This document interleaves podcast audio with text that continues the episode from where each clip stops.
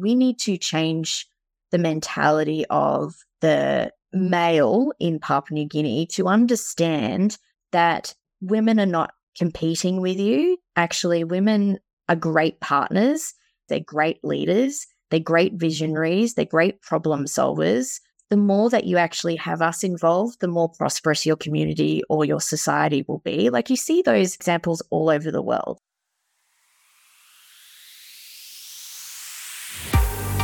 Raise 1000 Voices is the podcast on a mission to raise the voices of the clever, creative, and courageous women across the world. I am your host, Jacqueline Nagel, and I invite you to join me in conversations with women who will inspire and empower you as we explore just how to lift our levels of self trust, to reclaim the narrative, and to use our voice to go after exactly what we want, doing it with strength, power, and grace.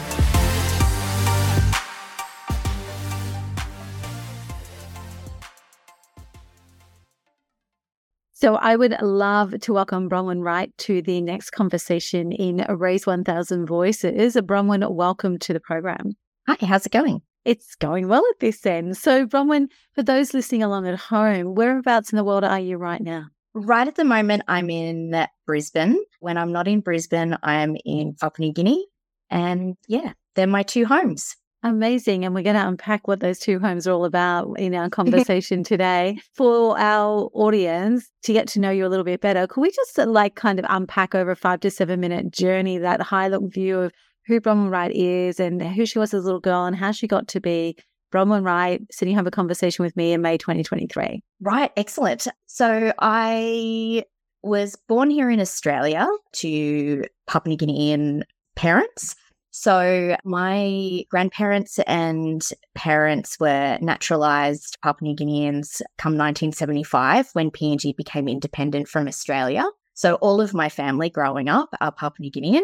And so went back to PNG. I grew up in PNG just like my older brother and sister did. Went to primary school in PNG, then, when it came to high school, it was kind of the done thing, if possible, for your family to send your children to high school in Australia or overseas, well, boarding school basically. So, my older brother and sister came to Brisbane and did their high schooling years at boarding school. And then when it was my turn, so did I. So I came down to Brisbane and then did five years of boarding.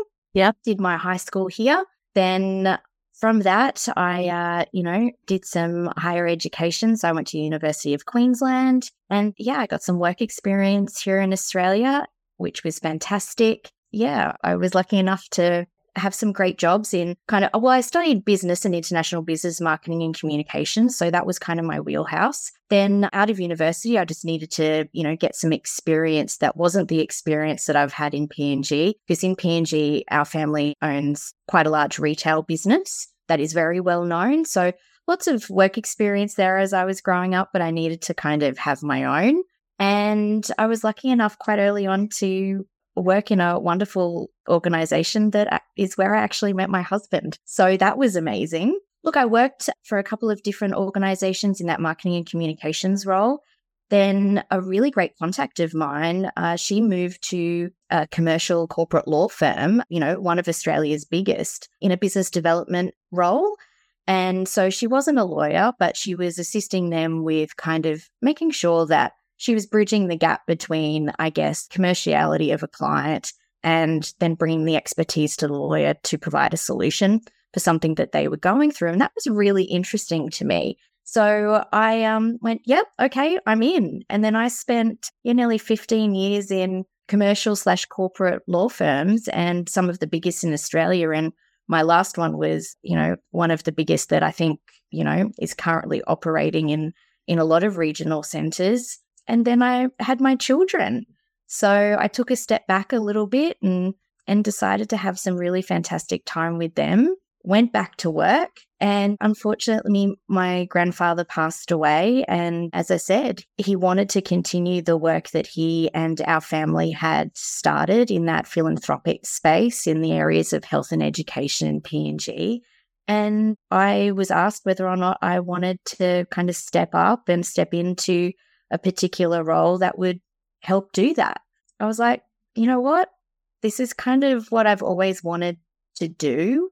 Actually, if you ask my sister in law, who's known me forever, I always told her that I really wanted to work at the Starlight Foundation because for me, I just wanted to provide kids with an opportunity that maybe somehow they wouldn't get somewhere else. Yeah. And so when this came up and I was talking to her about it, she goes, This is just what you've always kind of wanted to do. And now you've been given this wonderful gift to do it in the name of people that you love and care for in a country that you love and care for. She goes, This kind of ticks all your boxes. So, yeah, I jumped in and we celebrate our seven year birthday, the foundation that is, in a couple of weeks' time. And what we've done in seven years, I still kind of pinch myself. So, Amazing. Yeah. So, first of all, what is your role with the foundation? Yeah, so I'm the chief executive officer of the foundation. So I basically am the person who, you know, the buck stops with me or the kina stops with me, I yeah. guess. I guess it would be really a good opportunity for me to kind of explain how the foundation works because, in a way, we don't fundraise. So, what happens is that the foundation is the largest shareholder of our business conglomerate in PNG and I represent the largest shareholder. So I sit on the board of this particular company, which is primarily a family owned business. And so it's quite a symbiotic relationship that we have. So when the business does well, then the shareholders Foundation. and the major, yeah, the major shareholder does really well. And then basically, yeah, we utilize those funds to do some good work in PNG. So my brother Ian actually is the chairman of, of the Brian Bell Group of companies. And I always, you know, we always joke. He goes, you know, he's busy making the money, and I'm busy giving it away. So that's our that's our that's role. a perfect relationship, isn't it? yeah, and, and he goes, well, isn't that kind of what you have done all of your life? Is you know, you know, ask mom and dad for money and spend away. And I was like, oh, you can tell. So I'm the youngest of three, and yeah, so and yeah, the banter so, is according to that. Yeah, yeah, absolutely it is. Absolutely is. Love that. So So what does the foundation and it is for those who are watching by audio, uh, sorry, listening by audio rather than watching video, it's the Sir Brian Bell Foundation. What is the work that you do and what parts of it really make you immensely proud that you get the opportunity to do this? Mm. It's a great question because I thought it would be easy to say what we do. I think, but in some ways it's not because we do have quite a vast remit. I guess when you talk about health and education, I talk about it in the pillars in which we kind of focus on. But health and education, when you put those pillars in the environment of Papua New Guinea, there is so much to do, so much to be done, and so many people want to do good things in those particular focus areas but sometimes it's just a very difficult landscape to navigate. Just everywhere, especially in an NGO space, is very hard. I understand that.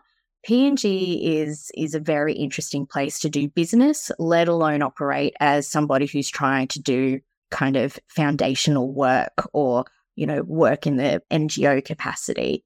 So basically the work that we do is, as I said, pillars of health and education health and education go hand in hand. So people go, oh, you know, can you put a bucket of foundation family members in the health bucket and, you know, foundation family members in the education bucket? And there's actually not many that just sit in the one bucket. A lot of yeah. them, you know, intersect, of course, especially in the environment of Papua New Guinea. And so what we do is basically we kind of experience, we learn, we listen, we respond to, I guess, the needs of Papua New Guineans in the in the areas of health and education.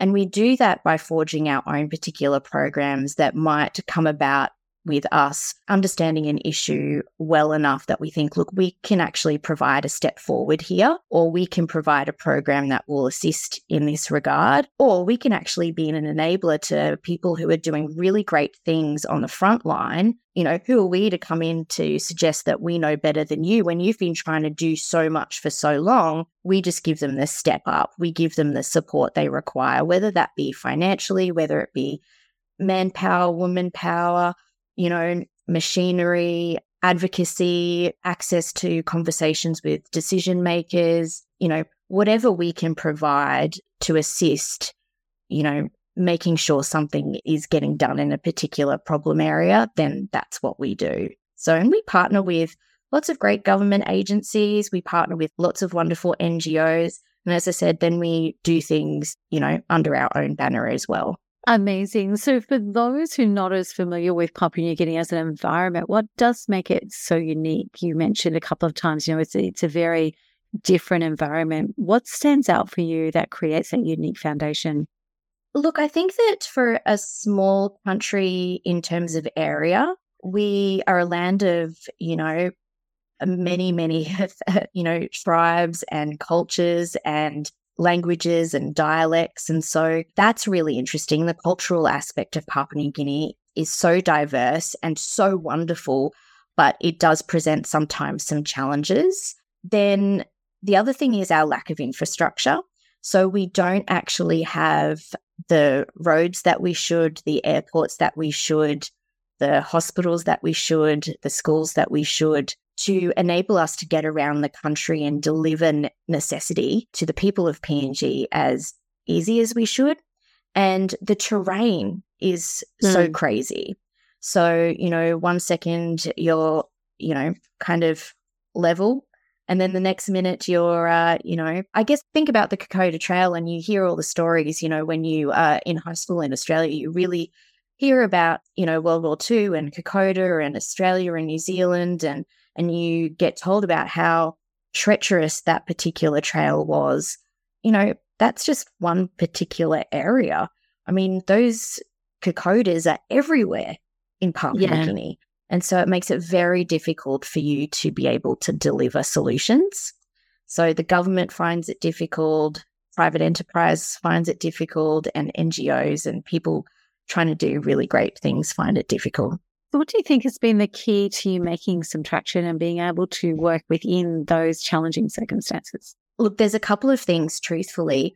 I think I'm truly, truly blessed. Well, the foundation is blessed to have the 100% support of the Brian Bell Group of companies. So, the Brian Bell Group has operated in Papua New Guinea mm-hmm. for, you know, over six decades. And yeah. so we have a vast logistical and transport system. We can deliver all over the country because we have figured out how to do so. And we have partnered with wonderful people who have figured out those unique ways to get things to really remote places. So I kind of ride on the coattails of all those lessons learned from the six decades of business and kind of jump on the people's expertise in the group to get it done. So that's certainly something that I go, oh my goodness, I'm so pleased that we're able to navigate this because of this experience. It's amazing. And I think too, you know, our group of companies is one that um, we have over 1,300 team members across Papua New Guinea who work within our company structure. And all of them are support squad members. So, you know, foundation support squad. So we have lots of initiatives internally, but also when the foundation or our foundation family members, as I call them, need assistance, our team members are deployed to make sure that, you know, there's assistance provided and there's, you know, they really take that seriously and it, you know, it gets things done. Yeah. Yeah. When you talk about get things done, and obviously there's things that you do to enable others, there's also your own programs and initiatives. If you mm-hmm. look back over the last seven years, what is that initiative or that program or that piece of support that really stands out that you're really proud of for what it managed to achieve? Wow, that's again a really interesting question because the things that we've been able to be a part of or kind of bring light to has actually been beyond my expectations. So there, there's so many things I'm proud of. And sometimes it's not actually the big things, too. It's sometimes yeah. the little things. Yeah. I think that you know, there's certainly some big things that stand out for lots of different reasons and not particularly because they're big. It's because of what was behind it, whether it be, you know, a personal lesson that I was told or something that I thought, oh, wow, I didn't think I could achieve that. I didn't think that that was going to be done, and it was. But you know, we we launched the Sir Brian Bell Foundation seven years ago on World Blood Donor Day, and I didn't want the foundation, and nor did our family or our group really want to launch the foundation just as a bit of a hey, we're launching without kind of somebody understanding initially from the launch what our purpose was or have an understanding of what we would be kind of be doing. So blood donation is a huge issue in PNG. So it's, you know, considerably under World Health Organization guidelines. You know, us uh, cold chain storage is a huge issue. You know, equipment, facility, capacity yeah. is a huge issue. And so for a year prior to the launch, we worked really hard with the Port Moresby General Hospital and key decision makers there around, well, how could we partner and how could we bring blood donation and a new wave of blood donors, you know, to Port Moresby General Hospital, but, you know, to the blood donation program. So we actually put a program in place called the Youth Blood Drive, and it was actually PNG's largest youth driven health focus and initiative. And I was immensely proud of it because there was people who said, man, you are not going to get people to listen to you about blood donation because culturally it was not something people did, nor did they understand. So there was, you know, without the education piece, people were thinking, well, once they give blood, then that blood doesn't actually rejuvenate, that they lose blood and uh, they ah. become sick. Yeah. And so it was a huge education piece and kind of breaking it down what those issues were, what those barriers were cultural, language, education, even stigma around, well, if I give blood and it gets tested and something comes back and it's, you know, telling me I've got something, well, how do I deal with that? Mm. And so we worked on this program really, really hard. And then we launched it. And then we saw blood donations rise. We've seen a huge new wave of blood donors who come in every three months.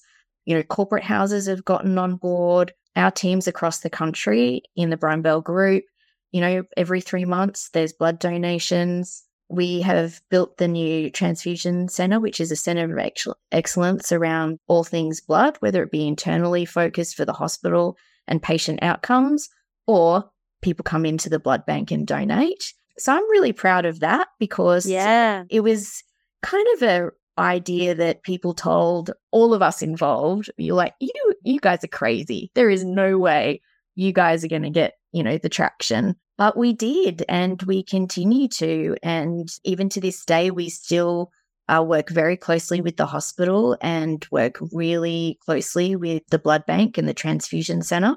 And it's a key focus. So I'm really proud of that. I'm really, really proud of the stuff that we're doing around menstrual health and hygiene and yeah. the education around that. The, again, cultural stigma and taboo is a huge issue. Um, so the education piece around there, but access to product is a huge issue. And the work that we're doing with a, a local NGO, social enterprise, I should really say, again, I'm incredibly proud of the work that they've done in such a short period of time. So that's a fantastic partnership. And, you know, anything that, you know, we can do to keep girls in school, I'm all for. Yeah. And I will yeah. do my best to help. So you know, we don't have product is really hard to find. And when you find it or have access to it, it's extremely expensive. And, you know, also it's not sustainable. So we don't have in PNG a, I guess, a garbage disposal system like Australia. there is in Australia. And so, you know, lots of rubbish gets flushed down, you know, rivers and streams and contaminate water. There's a lot of ultimate other health outcomes that are at risk then. And, you know, so disposable product isn't really the best solution either. Yeah. Yeah. Yeah. We've got a social enterprise called Queen Pads in PNG who, you know, the founder and Shirley is an absolute powerhouse. And the ladies who work in Queen Pads are amazing. And they have designed and tested and pivoted and evolved these wonderful products. And so they do sell them. However, the foundation actually purchases a lot of the product. And then through their menstrual health and awareness campaigns, they travel the country and go to schools, go to organizations, go to corporate houses. They've gone to prisons. They've gone to domestic violence shelters. They've gone you name it, and Shirley and her team go to and distribute product, but more importantly, educate women and girls and, you know, the men in the community, which is amazing to see about menstrual hygiene and health and ultimately how it all fits in. And so I'm super, yeah, that's, I'm pretty I proud find of it, that. I find it so extraordinary. And, you know, because in Australia, there is an element of that in yes. disadvantaged communities, but not to the level you know, the fact that this is something that enables women, young girls to go to school, the fact that this mm-hmm. enables women to live a normal life, like mm-hmm. you know, you sit here sometimes, don't you? You say to yourself, it is the 21st century. Yep. And our neighbors in New Guinea do not have these fundamentals. And even as you said, the knowledge, the education. Yeah, they do not have like, the knowledge. Yeah. That's a huge eye opener for me, I think, is the knowledge gap. Mm. And you know, I've got two teenage girls. And so we're dealing at home with, you know, that time in their life. And it's really interesting. I think a couple of years ago, when I would talk to them about some of the work that I was doing, they didn't really quite get it. But now they're of the age and they're both in high school. And those discussions with their friends and certainly with us, you know, they're like, oh, this is really interesting. And I said to um, my eldest the other day, I said, you know, wouldn't it be really difficult if you had your period and you weren't actually able to go to school? Mm-hmm. And she just looked at me and I was like, what if you had your period and then you weren't able to leave your room and come down and be part of the family for the time that you were actually on your period? What if you had to live separately to us? And I said, but also, what if you were on your period and mum couldn't provide you or you couldn't provide yourself with the product that you needed to, you know, be with yourself every day? And she was like, it just kind of clicked for her in particular. And a couple of weeks ago, I w- was, uh, I took both of my daughters to pack a 40 foot container here in Brisbane through one of our partners, Project Yumi. And we've actually been donated through a wonderful organization called the No Roads Foundation, which operate in, in Australia but do work in PNG. Through their extensive network, Bonds has provided them and therefore us, you know, 30,000 pairs of reusable period product. And I'm trying to get them to Papua New Guinea. So that will happen very, very shortly. But I was able to show my girls while we were packing the container what that looked like and they walked into these storage sheds of these boxes of, you know, period product that they do see on the shelves of Coles. And they were mm-hmm. like, So you're going to help this get to PNG so girls can go to school? I was like, Well, yeah. yeah. And I said, Because, well, I just couldn't imagine if you're in a position. I said, We're in an absolute privileged position where, you know, nothing stops you guys getting an education.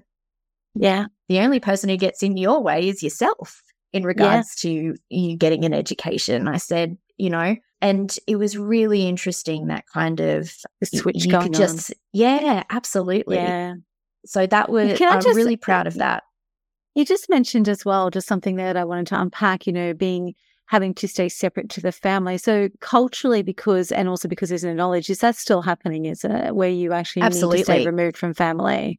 Correct. Yeah. So there's lots of um, communities that, you know, still operate that way. So, you know, women who are, or girls who, I don't mean, who are going through their menstrual cycle are unable to join the family, nor are they able to cook either because they're yeah. seen as being unclean. Very similar, actually, to some of the cultural practices and, and stigma around those who menstruate particularly in India, there's a, yeah. a, there's a very interesting correlation to some of those particular practices and the ones in Papua New Guinea. So, and I've had an extensive conversation with some, um, you know, people who work in India in this space, and yeah, it's very interesting some of those correlations. That is interesting because I actually I hadn't thought it was really something still going on. So even for myself, that's a little bit of an eye opener. What mm. is it that stands in the way? Because we're specific about talking to women like yourself who are doing things to make a difference, but also my work is with women to raise their voices. And in Australia, that's kind of sometimes it's almost like a paradox because we're so privileged, our baseline is so high that sometimes I feel like, you know, like literally, like you said to your daughter, like the only thing stopping women in Australia raising their voices and using them for good is themselves. You know, yeah. and mm. so when we look at what are these kind of what are the things that do hold women back that are significant and foundational? So we're talking about menstrual health and hygiene. What are the other things that really stand in their way of being able of accessibility and being able yeah. to, you know, actively participate in the world? Yeah, look, I think, you know, culturally it is a male dominated society in PNG. So opportunity goes to the male rather than the female. They are, you know, seen to be the person who looks after the family, looks after the children, you know, tends to gardens, you know, subsistence farming, depending on, you know, what they're doing they mm. and where they are. Women usually in Papua New Guinea aren't, you know, provided the opportunities that men are.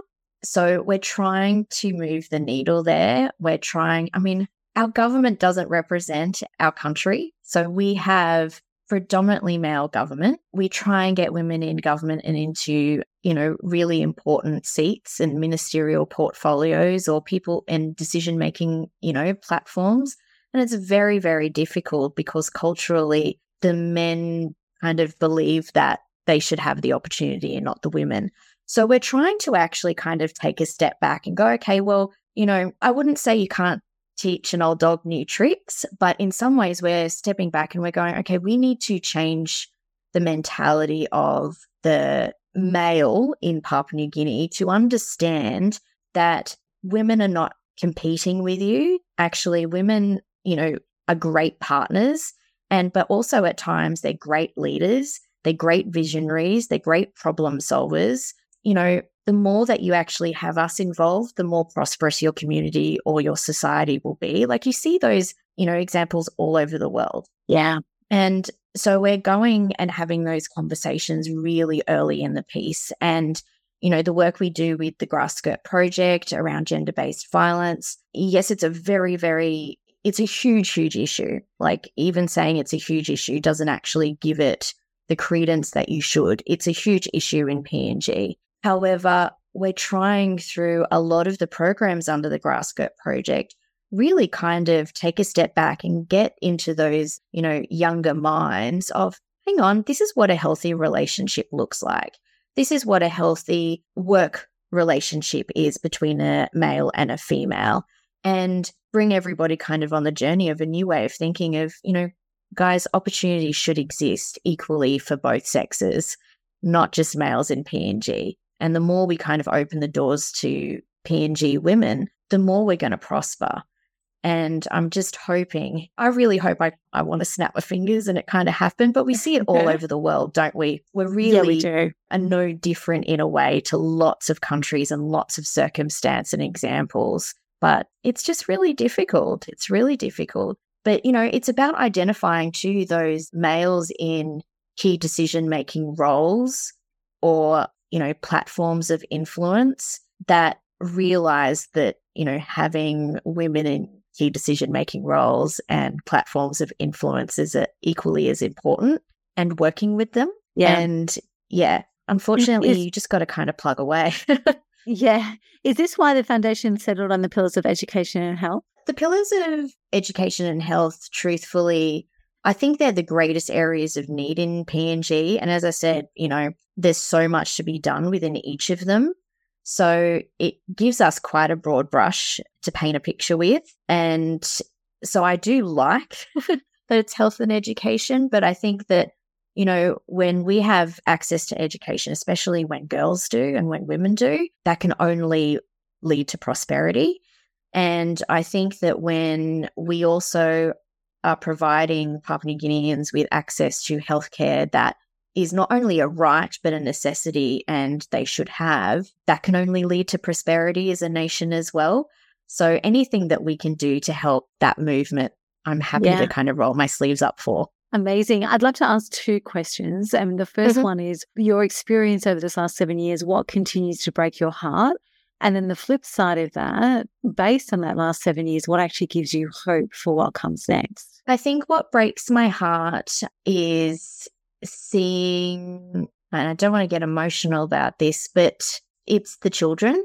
So yeah. PNG kids, the pickaninnies and the how a lot of them live and how a lot of them actually don't know any different. And actually what breaks my heart is that not only do they not know any different, but their parents or their grandparents don't either. Yeah. And so they just think, oh, well, this is the way that it is. So that breaks my heart. And so we do a lot of work in the space of children, you know, whether it be assisting them if they're in a disadvantaged circumstance or in a circumstance that is unsafe, or access to educational opportunities where they may not have access to those opportunities before. So, yeah, that gets me every time.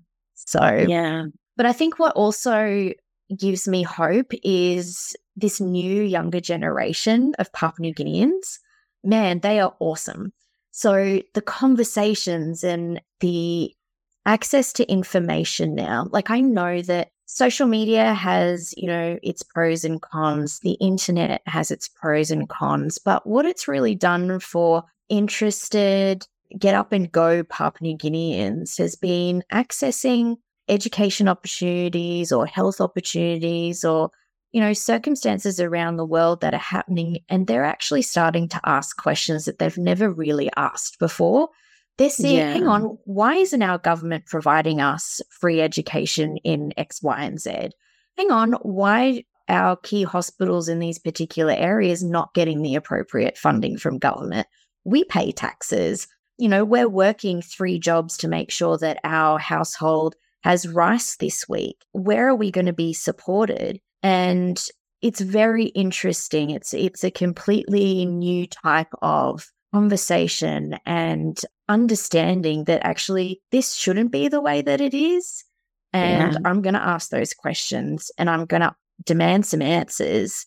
And then what can I actually do about it to change my family, my personal circumstance, you know, my community circumstance if it's in my power to. I see that every day in the work that we do.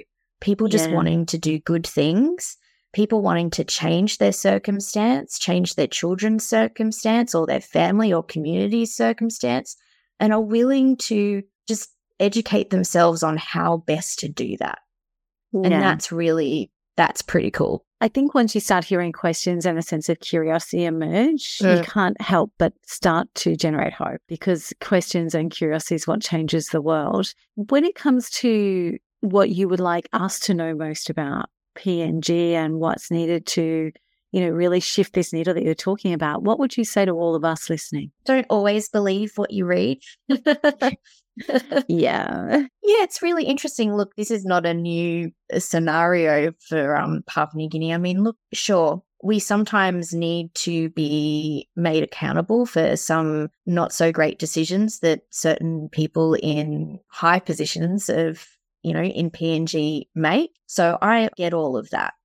And there is accountability, and I'm all for that. I mean, I ask for accountability every day in the work that, you know, the foundation does and that I do and I hold myself accountable. So, of course, mm. but there's certainly a lot of conversation, articles, people running stories on news platforms that are really just a really small snippet of Papua New Guinea and a really small portion of Papua New Guineans who might be contributing to that being in the news. And yeah. it's not reminiscent of Papua New Guinea as a whole, nor Papua New Guineans. It is an amazing country.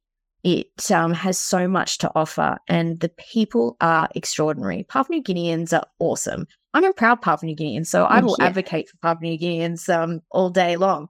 But they are. It's just unfortunate that the circumstances around them sometimes make you to, you know, have some poor judgment at times and not yeah. do the right things but sometimes you do the wrong things for the right reasons, but someone needs to really unpack that for you for you to understand that. And a lot of that happens in PNG. So you don't want to accept the behavior, but you also need to understand why the behavior is there.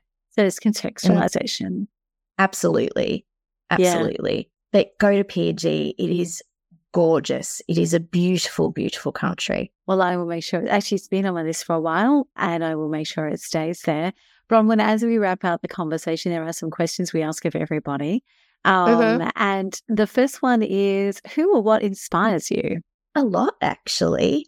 I think at the moment, because I'm just really like roll my sleeves up in mummyhood at the moment, I yeah. have three children.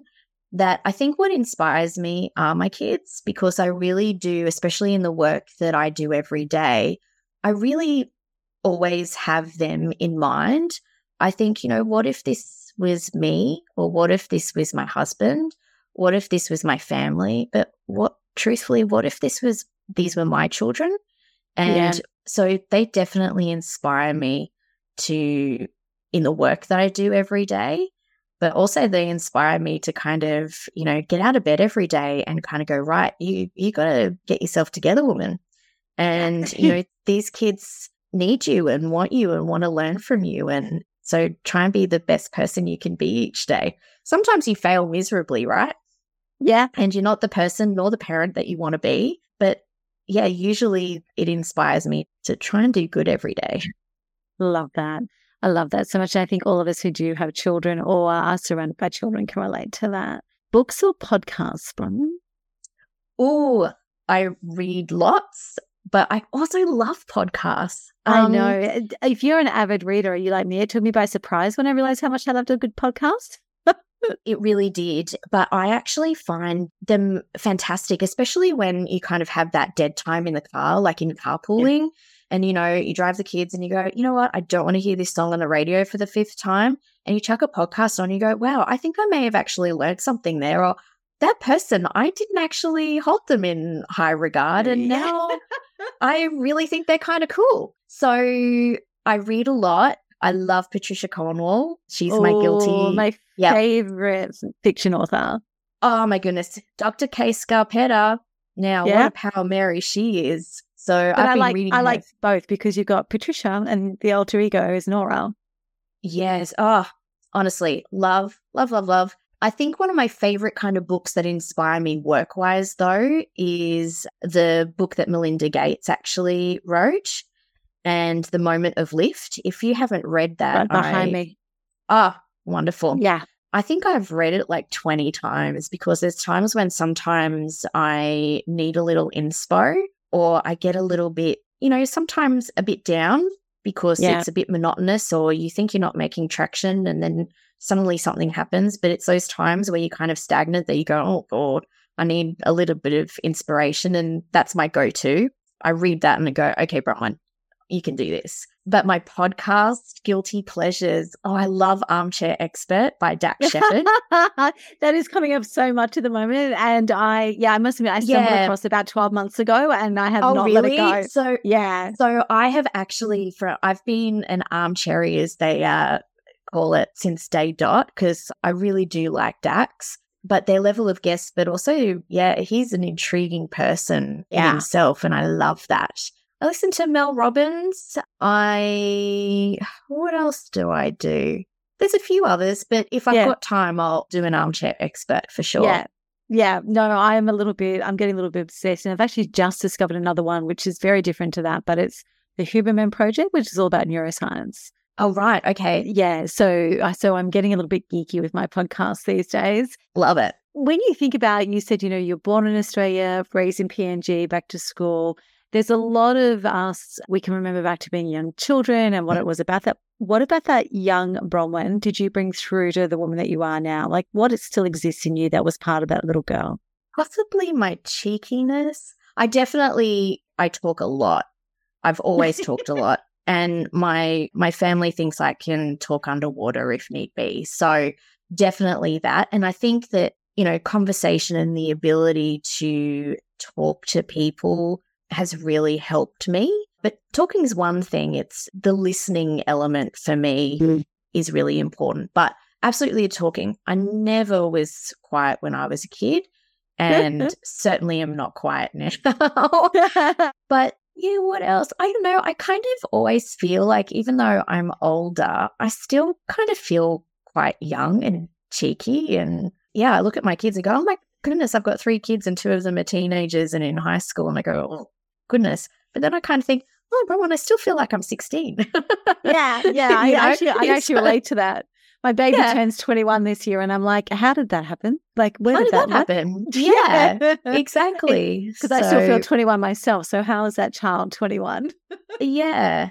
I think too that, you know, we, um, growing up, we've always lived pretty simply, you know? Yeah.